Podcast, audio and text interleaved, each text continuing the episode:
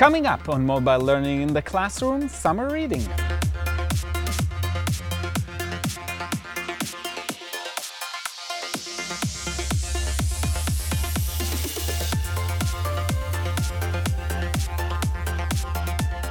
Hi, I'm Guy Trainin.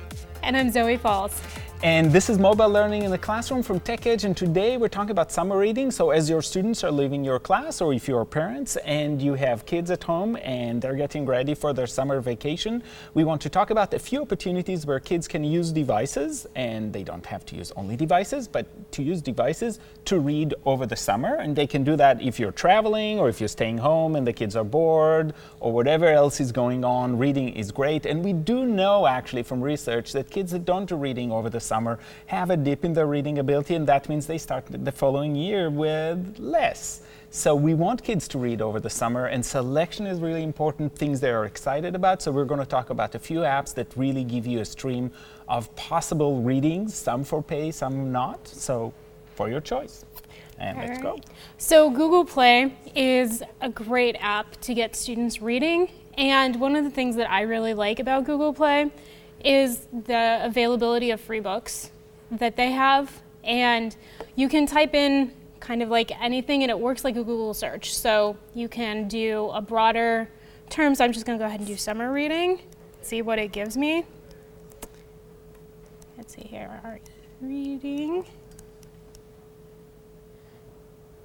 And it'll tell you right away if it's a free sample or if the whole book is free. Mm-hmm. So if you're, you know, if you're on a budget or you give, like my parents would give me a book budget for the summer, um, when so I could go to the library, but like book budget for the summer.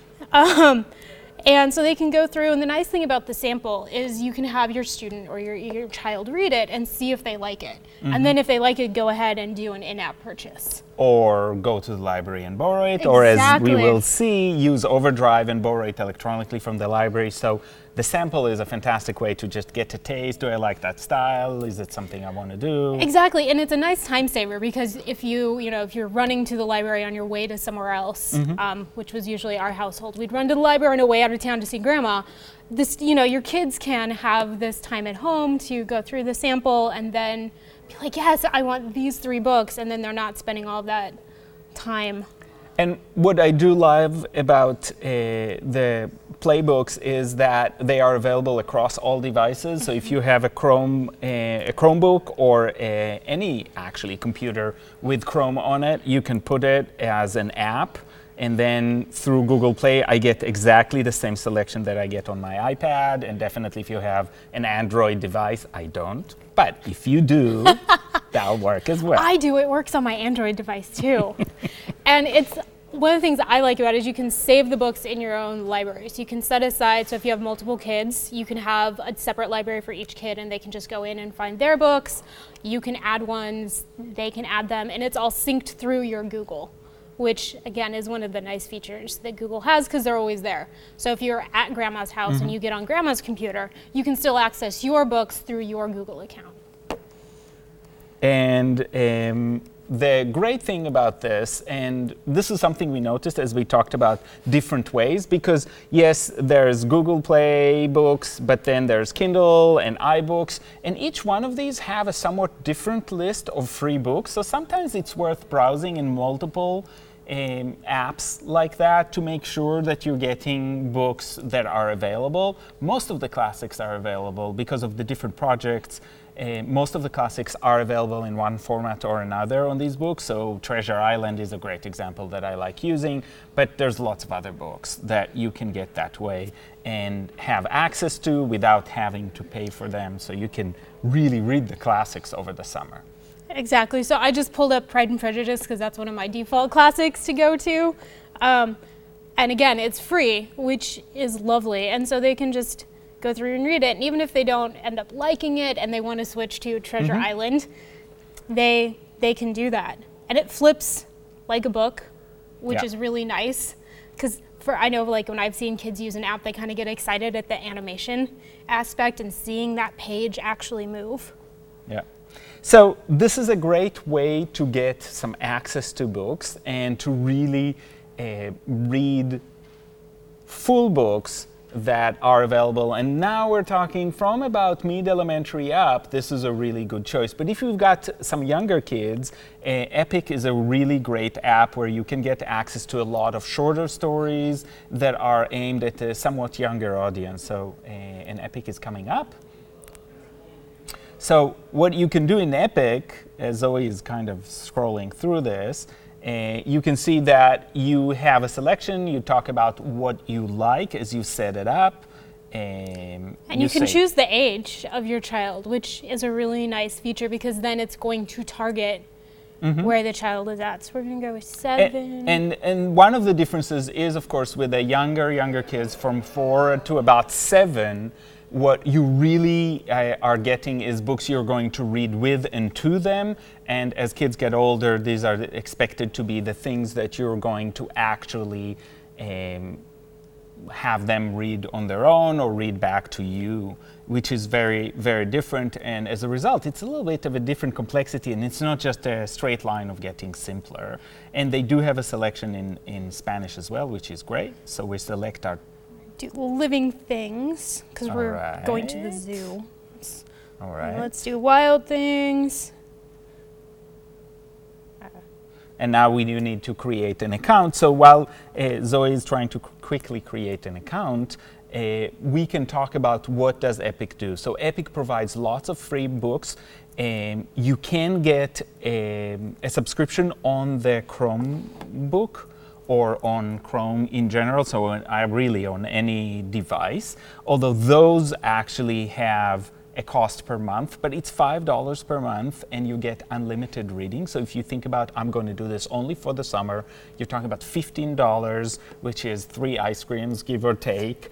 Totally worth it um, as a way to make sure that kids have access to really age appropriate books that are things that they would like to read, that are illustrated, high quality, vetted. They've got a combination of a narrative text and expository text, so you get more of that science, social studies kind of text, and not just a narrative. Narrative is great, but kids need to be exposed to both, and we know that. And it's a great way to work on reading stamina, just reading more, getting new vocabulary, and really uh, getting background knowledge. What can you learn from books? What is and, and the joy of reading from uh, books. And the one thing about summer is these are not things you have to do. So if you're enjoying them, great. If you don't like that book, try a different one. Not a problem.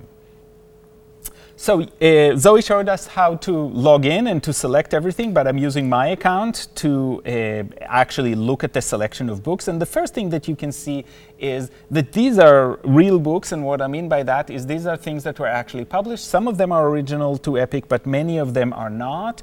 That means that you're getting quality books and not just something, uh, because some of these sites have some stories that they kind of throw together. Oh, yes. And the texts are like, not my favorite, but this one has lots of good quality. You can see a range. So we talked about going to the zoo.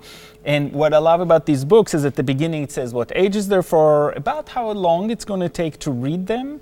And so you can actually flip through, and again, you get that sense of progress up there. You can read it offline, which is great. So if you're going in the car and you don't have access online, you can say, I want to read it offline, and then it's added to your collection of books to read offline. So if your kids have their favorite book ever, it's a way to save it, and you always have access to it.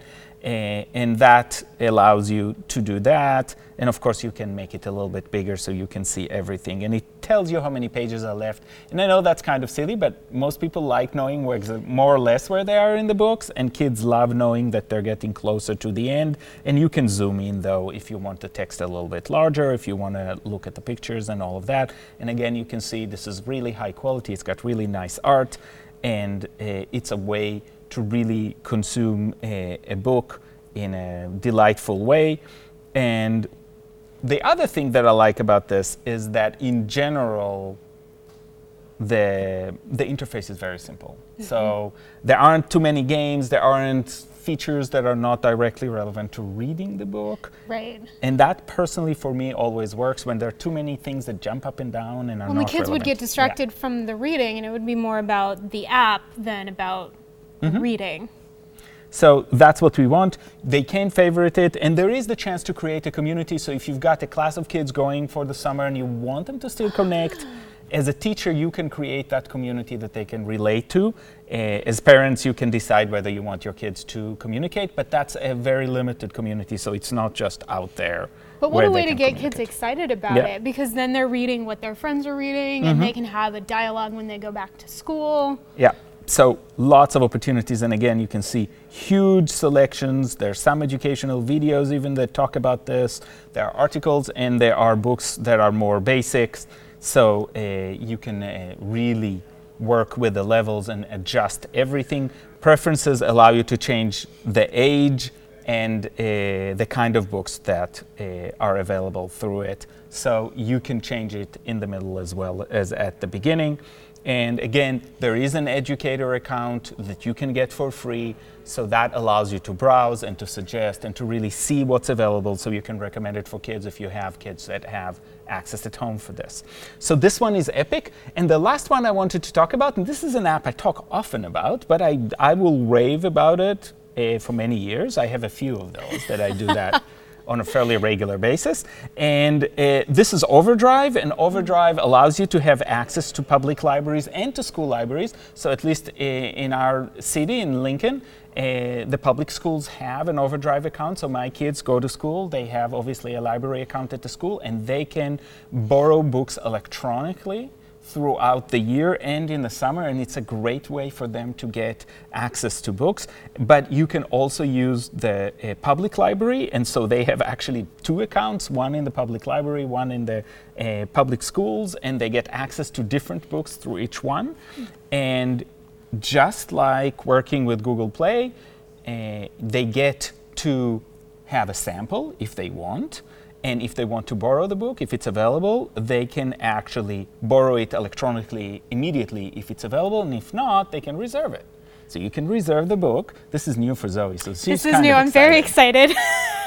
and you can borrow the book you can uh, read it it goes back automatically and you have both audiobooks available and just digital books. So this opens up so many opportunities. And again going to the library is great but borrowing this way is really fun especially if you just finished a book you borrowed physically from the library and you want the next one or you want something else because you're just done and you want another book this really gives you that ability for access.